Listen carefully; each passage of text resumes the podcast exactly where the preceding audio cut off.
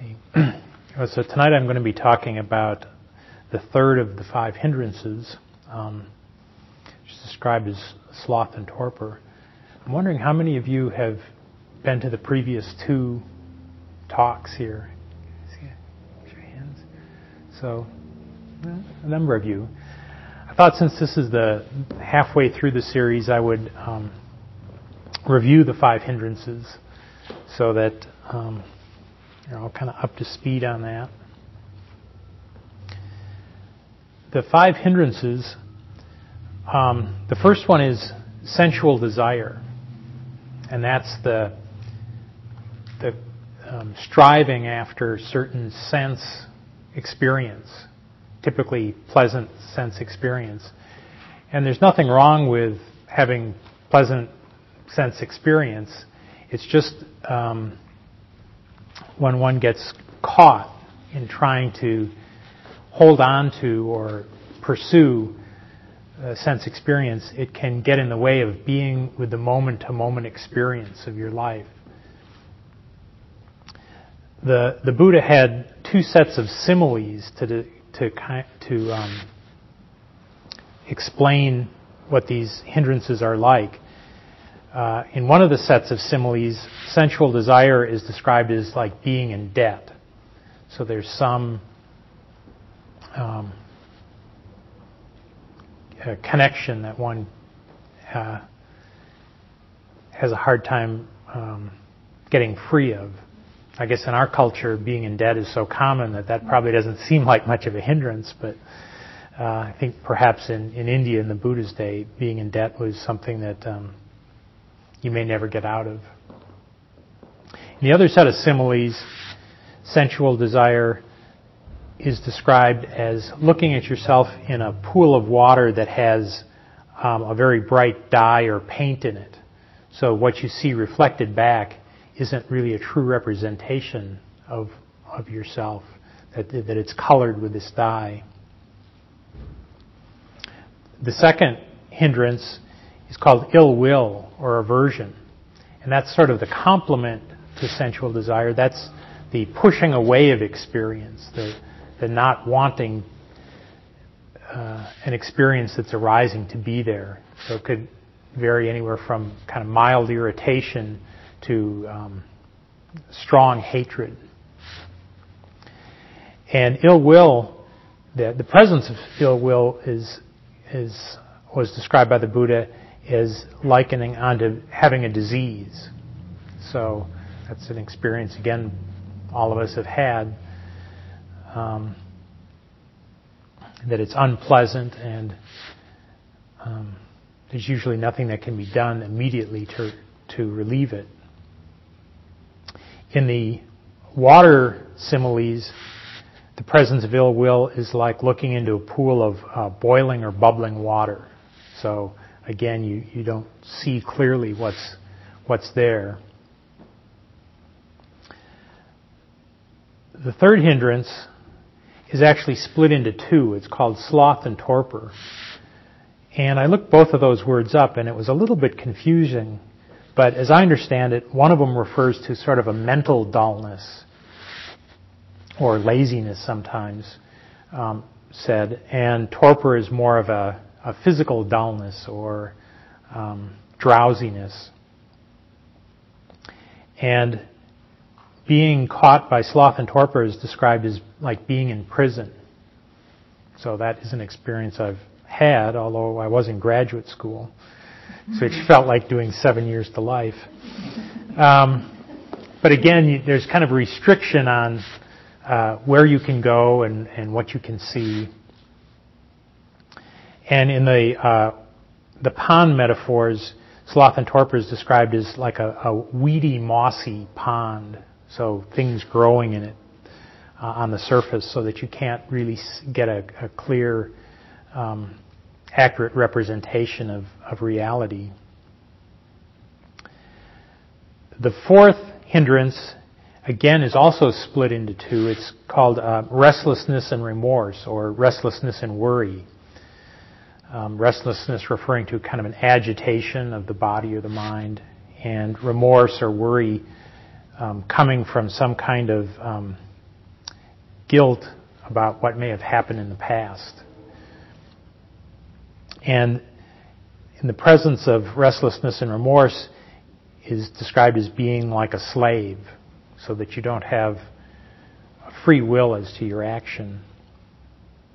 And in the water metaphor, um, restless and remorse are described as being a pond that um, has wind blowing over it, so it's covered with ripples.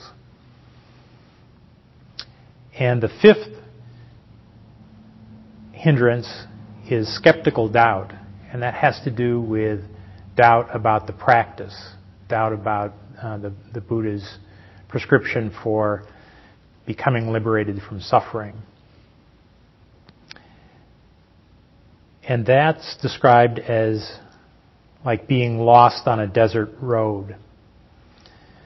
Um, I've never been in a desert in India, but I know in the Mojave Desert you can be out and there's nothing to really orient yourself, that it's just all flat and um, and you don't know where your source of water and food is going to be. And in the water similes, skeptical doubt, the presence of skeptical doubt is likened onto looking to a, a muddy pond, one that has been stirred up so the, the mud obscures the, the seeing.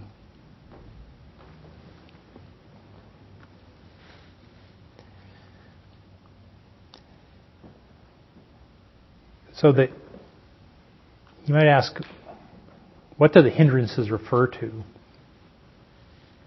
And, and why should you be concerned about them? Well, the hindrances, what they hinder is the development of concentration and the development of insight. So it's very important in this practice that over time, the development of concentration allows the, the, the, the deep insights into the nature of your experience. Um, and the hindrances get in the way of developing that concentrated mind.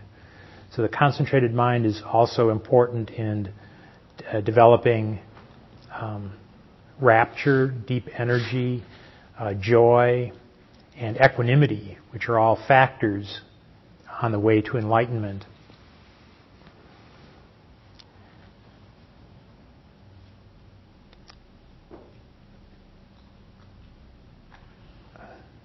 So before coming to practice, I don't think I was even aware that there were hindrances. Know, I thought that's just the way my mind operated. And as I as I heard about this list, um, it at first was kind of overwhelming. I mean, how how are you going how are you going to be able to overcome all of these these um, these experiences? And the best way to start is by just rather than um,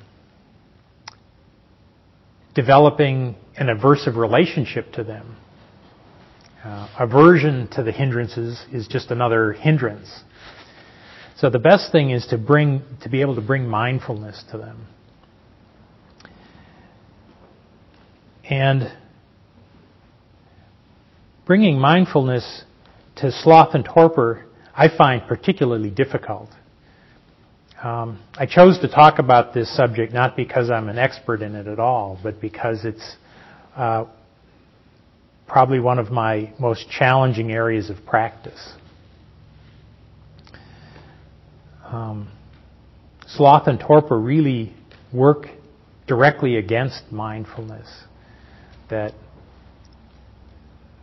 that when things arise, when when uh, sloth and torpor are present,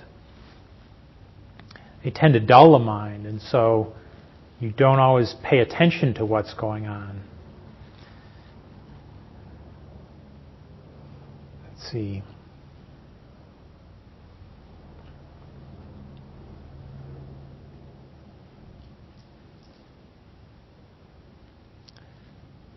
So I, I found that the developing mindfulness of, of, the, of this hindrance um, started by seeing at first the most exaggerated forms of it. And that was in meditation when I would close my eyes and start falling asleep. I mean, that was, it was, was kind of hard to miss when you're about to slump over that something is going on.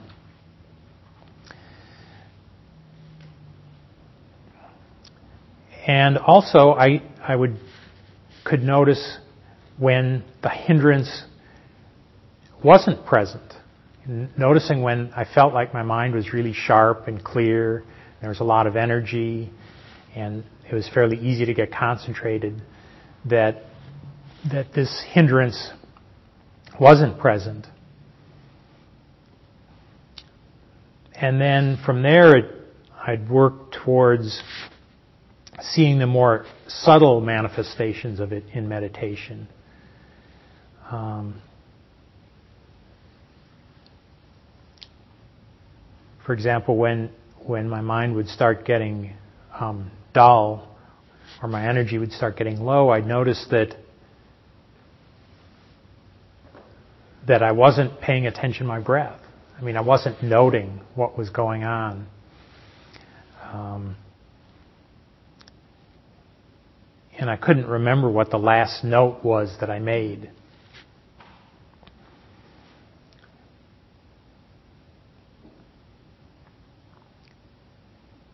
Let's see.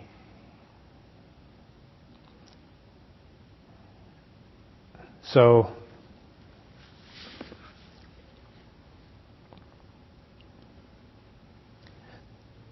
so it's important to start by just being mindful of this of this hindrance.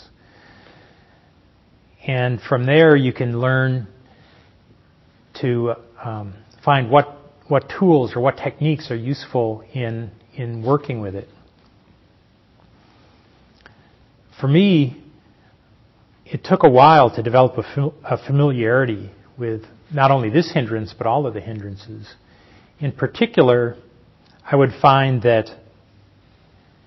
that sloth and torpor often arose right after one of the more unpleasant hindrances arose. So for me, uh, restlessness and worry are extremely unpleasant.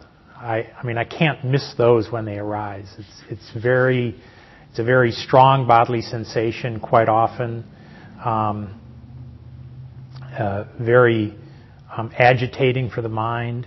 It's hard to stay to find or stay connected with that quiet place where wise action comes from. So I would know that something needed to be done, but I had no idea of what it was. And the mental dullness, the sloth and torpor, would often then arise after that and kind of dull out the sharp edges of restlessness. And it doesn't really solve anything. I mean, it's sort of a temporary effect. Um, and sometimes I would then be able to kind of regroup and start looking more carefully at the restlessness directly. And sometimes the sloth and torpor would just kind of cover over the restlessness, kind of like a blanket. And over time, the energy of the restlessness would build and then break through, and it would be even more, even more suffering. Um,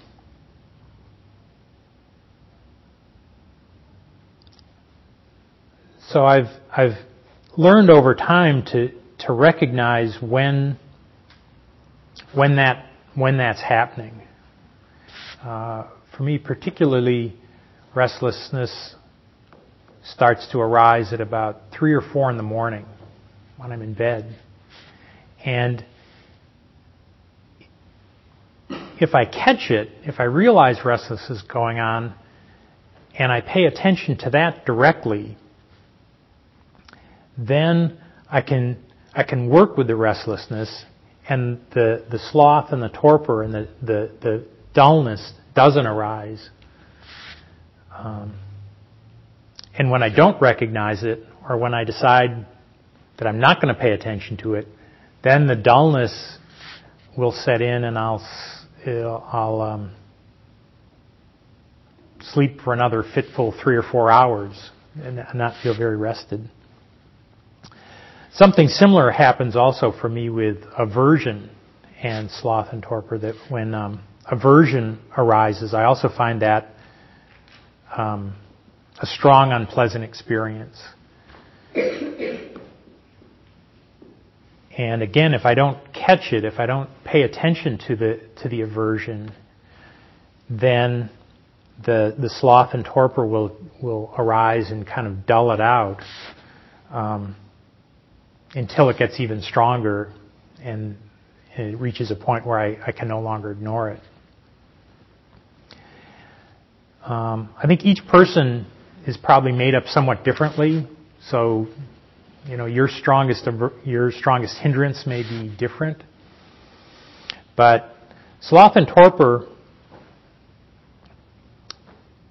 is probably one of the most persistent of the hindrances. In the path to enlightenment, skeptical doubt goes after the first step.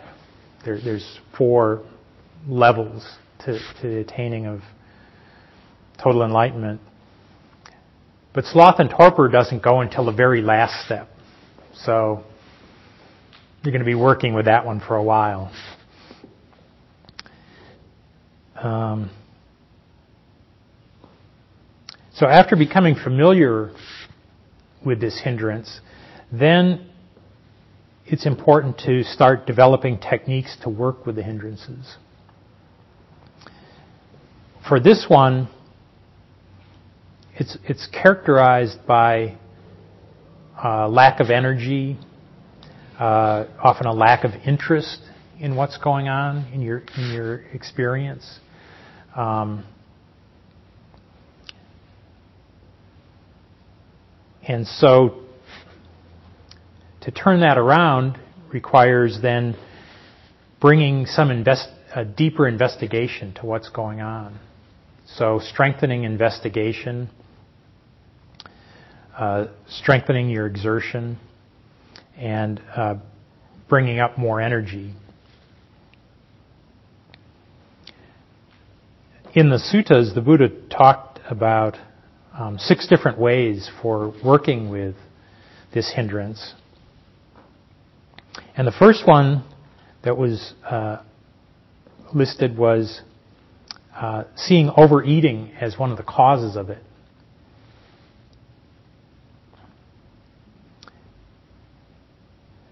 Uh, last fall, I did a six week retreat at IMS in Barre, Massachusetts. And in that retreat, I decided to follow a program that was suggested of not eating any meal after the noonday, not eating any solid food after the noonday meal. And at first I thought that that was going to be quite a struggle, right? A, real difficult thing to, to not eat from, say, 1 in the afternoon until 6.30 in the, the next morning. But what I found was that in that whole six weeks, I probably only had one or two sleepy sits, which is fairly unusual. Usually I have one or two a day. Um, but by really eating slowly and mindfully and noticing when the body had enough food, I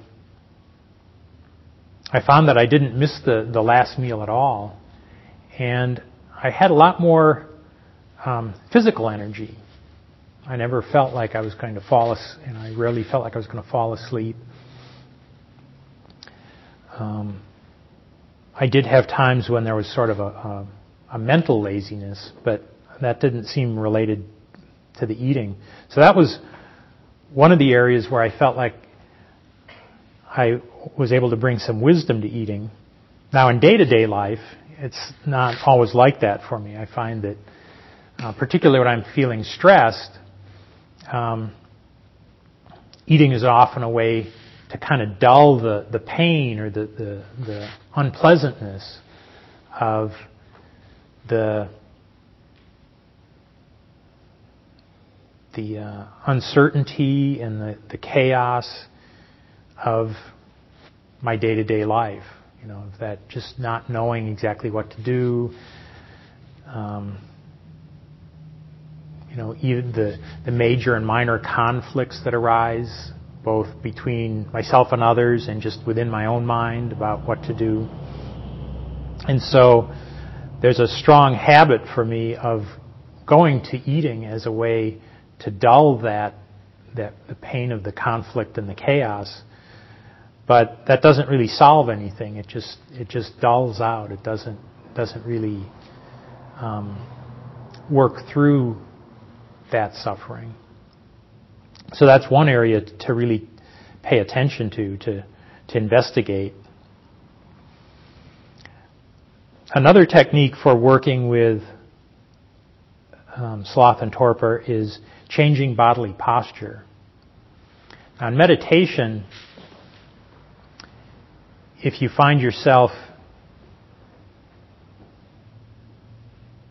succumbing to drowsiness or um, indolence or boredom, then it can be helpful if you if you take a, a somewhat more upright posture. And for kind of mild drowsiness, that can often be quite effective. And that isn't just sitting on a, a cushion either. It's also sitting in a chair. Um, I've noticed over the years that how I sit in a chair at work really affects the kind of energy I have and, and how I how I pay attention in meetings and things like that. So how you sit and how you stand can often have a, a fairly significant effect on the your alertness, both in meditation and in life. Also, in meditation, if one gets um, quite drowsy, like you think you're going to, you know, like fall over or just, you know, there's absolutely no way that you can stay awake, um, standing up can bring a lot of energy to the body. And in long retreats, it's, it's pretty common at the end of a sitting when the bell rings and you open your eyes to see one or more um, people standing. And that's a perfectly acceptable way to, to work with this drowsiness. Um, I've even taken to that sometimes in science meetings. I work as a scientist, and after a couple of hours of, of uh, listening to presentations, sometimes, and I don't drink coffee uh, because of blood pressure. So um, the best way to um, avoid the embarrassment of falling out of my chair is to stand up, and but stand in the back of the room, not not at the front of the room. So changing bodily postures is another way to work with this um, with this hindrance. A third one that, that the Buddha talked about was thinking of the perception of light. Well, that's I'm not sure I've ever been successfully been able to sit with my eyes closed and think about light uh, in, in a way that was strong enough to, to arouse energy, but certainly uh, kind of in between just sitting more upright and standing up during um, retreats is opening your eyes and letting in some light. And the trick there is to um, keep your your um, gaze at maybe a 45 degree angle so that you're not, you know, kind of like looking all over the room and kind of getting interested in the outside world, but just looking at something that's fairly neutral like the floor, but letting the light in so that it'll arouse energy in your body. Um, the Buddha also suggested um, staying in the open air and depending on where you're sitting, you say if you're sitting at home, you could open a window, or um, say if you were here, you might go outside and uh, sit in the fresh air. Let's see. The fifth technique that the Buddha taught was noble friendship. I'm not sure that that's so applicable to meditation, but I think in in day-to-day life it can be extremely effective.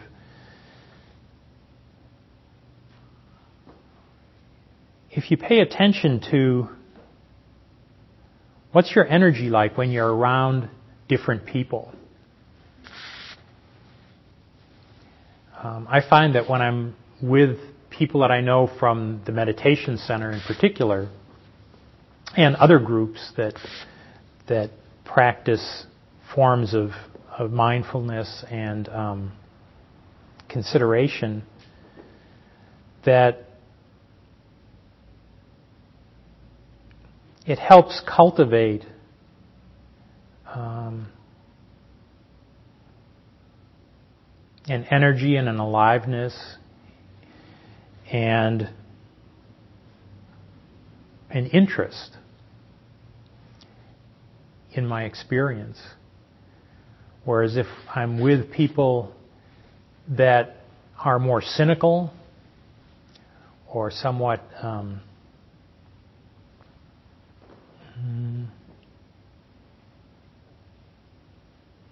I think coarse in their sensitivity to, to others, that that over time, unless I'm really paying attention, there's some um, there's some dullness that sets in. So that's that I think is is um, an interesting area to work. I don't think that that means that you need to be only with a small group of people from your um, spiritual community to the exclusion of the rest of the world. It's important to stay connected to the to to the world, um, but it's also important to pay attention to what effect does being around other people have on you.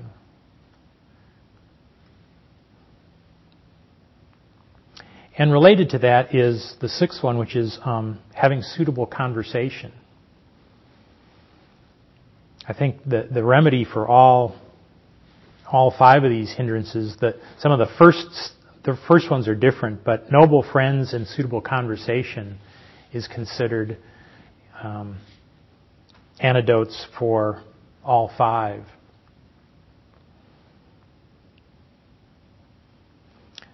When I was thinking about that, this last one, suitable conversation, in relationship to sloth and torpor, I realized that probably my strongest mentor in this area is a friend of mine that I've known since kindergarten, who's not a Buddhist, he's not a meditator, but he's someone who has always had an amazing level of interest and investigation in, into the world and into his experience. Now, most of it has been more in the area of, of the physical world, like cars and machines and things like that, as opposed to the psychological. But I realized that that his joy in investigating life has rubbed off on me and has affected me over the 47 years that we've been friends. So, um, I think this is that's the suitable conversation. Really, again, is something that you can pay attention to in day-to-day life. Of what is the, what does the conversation feel like? What's the energetic quality of it? Um, does it feel like it's um, strengthening your awareness, your mindfulness, or is it is it um, bringing some dullness or drowsiness or um,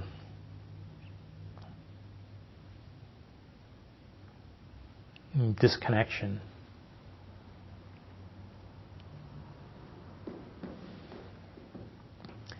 See, the, the Buddha, there were, there were also a number of other um, lists that he had for things to do to work with sloth and torpor.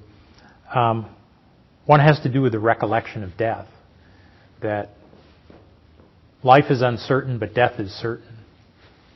So you don't, we don't have, we don't know how much time we have for doing the practice. So now is the best time to be cultivating mindfulness. Um, also, the development of sympathetic joy. Um, one of the kind of easiest ways for me to get in touch with sympathetic joy, which is joy, delight in the joy of others, is when I bring to mind my nephews and niece who are kind of between three and eight years old. And although they're not always joyous, they often just um, have a happiness that seems to come almost out of nowhere. And when I can connect with that joy that that they um, demonstrate, then that that brings a a sympathetic joy for me that that raises both my physical energy and my mental energy.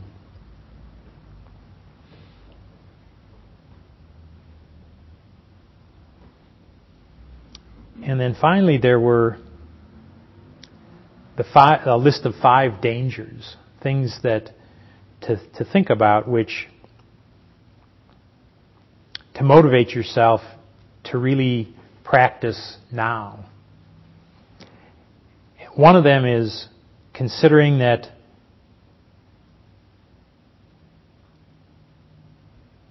that as you get older, it's going to be harder and a time may come when you can no longer practice. You know, physically or mentally, you will not have the capability. So now is the time. Um, there's a good chance that in the future you'll become sick, ill, maybe very acutely ill, and it'll be hard to practice. It'll hard to develop mindfulness and concentration. So now is the time to practice. Right now, I suspect all of us have had a meal in the last day. But in the near or far future, we may be faced with hunger. And hunger will make it harder to practice. So now is the time to practice.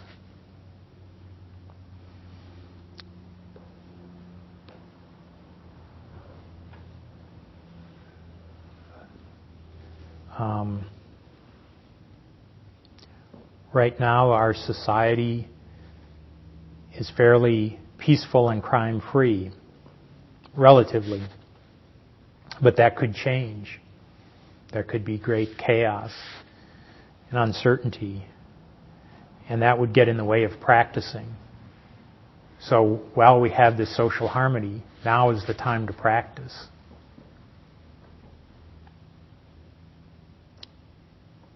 And finally, now we have a harmonious community of meditators, people to support so they can support each other in practice and in following the path of the Dharma. That may not always be so. That may change. That may make it harder to practice, harder or impossible to practice. So now is the time.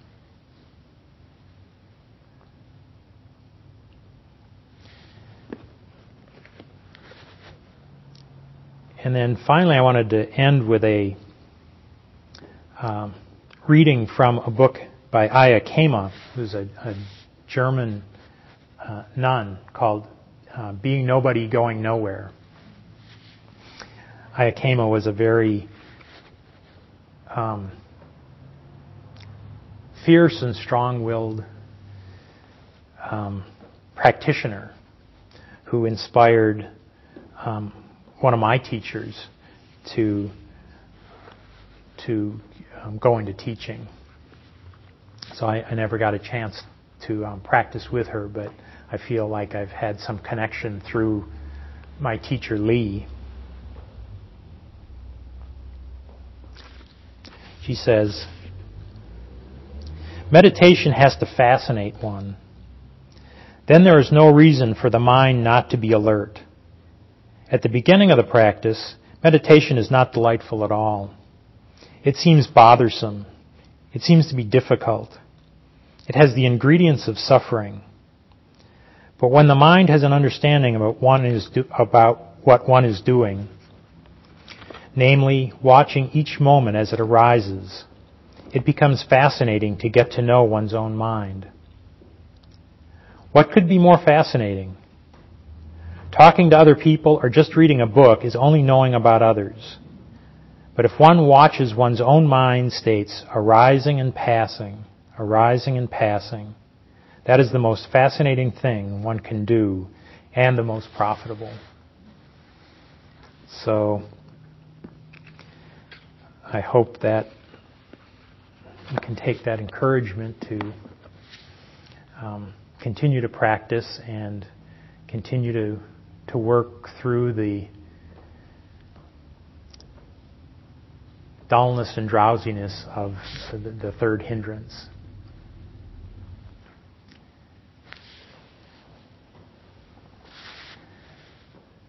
So, are there any questions or comments or uh, rebuttals?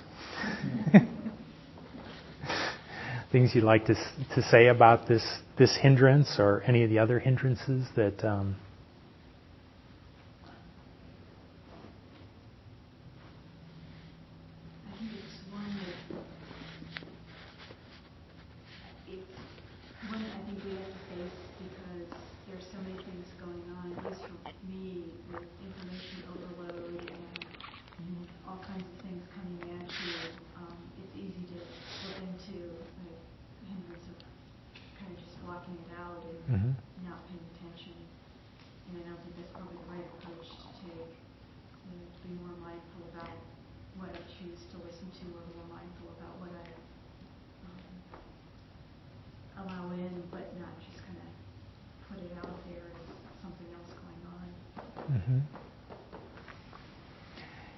Yeah, there's um,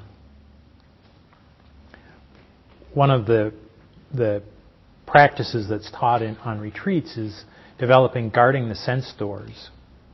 So knowing that those, you know, that the news is out there and things are out there. So being aware that they're there, but being mindful not not not to let them in unknowingly. Chris?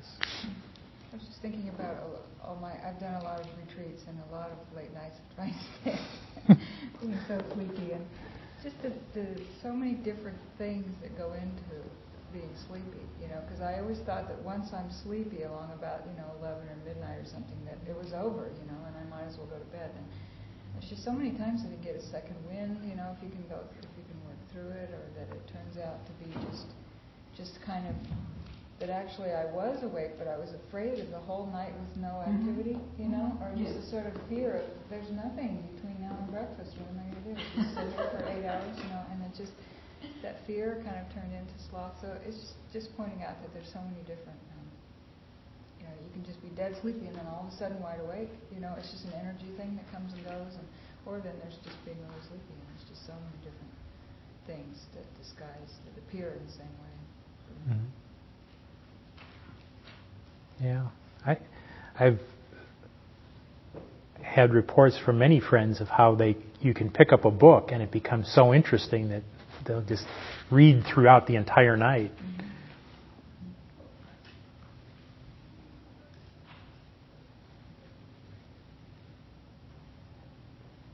Yes. Sort of goes along with what Chris says, is that I found that I've been sitting daily for about 10 months. And I find that I have to be careful how late I meditate. because I have too much energy. And then I can slip around the clock because I, I won't go to sleep. Mm. And it, it's very easy for that to happen because I'll be too energized. And then I'll sort of invite torpor to come along. It's Mm. like at the point where something aversive will happen and there'll be this impulse to collapse into it, I'll sort of dive into the collapse just because I don't know what to do. It's like, oh no, it's two thirty, you know, and it's like, aren't I supposed to be asleep? and I'm not, and so I haven't learned how to cope with that. And the, and Yeah. the, and using the torpor, which comes in reaction for me to something else, I don't think that that's a very skillful thing. It's convenient hmm because I like to sleep. Yeah.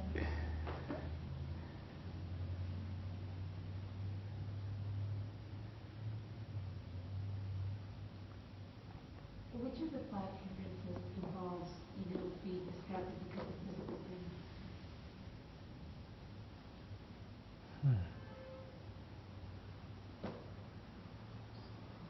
Or that, what can they, Well, um, what do you think, Chris? Well, I think aversion, I mean typically, because you're wanting, you're wanting to get rid of it. So, in the sense that you can't really, um, typically it would be aversion, I think. I mean, you could have any of these reactions to it, you know, it sort of depends on how your mind works. If you're, if you're, it could make you really restless, for example, because you don't recognize that you have the pain. You know, and you're trying to kind of skip around and pay attention to anything else, or to put you to sleep, you know. But, but if you're really aware that you're having pain and what you're feeling is thoughts that you're having pain, it's probably aversion. But it doesn't have to be. I mean, you can have the pain and not have the aversion to it.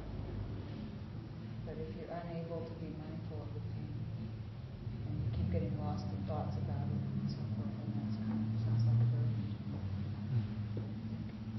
Yeah, that's what I would have.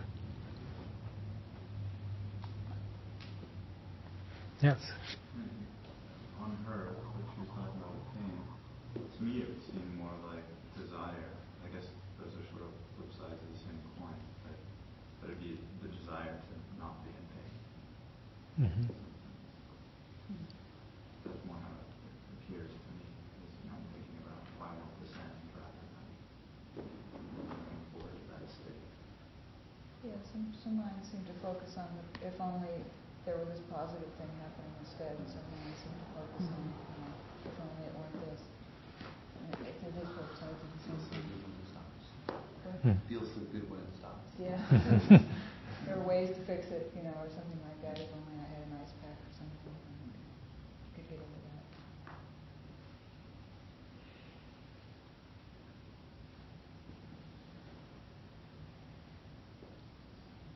Yes. So uh, when I think of sort of the drowsiness, laziness, whatever, sort of in my life or whatever, and I think uh, it's basically due to a lack of motivation. And I mean that's that's more of just a common sense thing. And it seems like that uh, that isn't isn't necessarily the way to look at it that, that you're you're giving us. If you talk about a lack of motivation and try to motivate myself harder, that's like a whole other trap to fall into. Well, that's an interesting area. I feel like I've been exploring that myself. Um, one of the ways, well, one of the antidotes for sloth and torpor is investigation. So there's a, a, practice known as reflection practice, where you might go for a, a long walk, and after maybe half an hour, when your your body is um, mm, you, you're kind of in an even rhythm, um, asking questions like, "What is your deepest intention? What is it that's most important to you? What do you wish for?" And and in asking that question, just just allow the question to come out. And you don't have to have you don't have to get an answer. It's the description of this practice is, is somewhat like taking a pebble and dropping it into a pond. So posing the question is like dropping the pebble, and then you can just watch the waves. So doing that kind of practice, asking that that question of what your deepest intention is, and then paying attention what you know what goes on, what what emotions come up, what thoughts come up, um, physical sensation, and just trust to to let whatever unfolds unfold. And you might find that that just bringing that kind of investigation to to what really motivates you, not what you think ought to motivate you, but what really more deeply motivates you, may um, lift the dullness.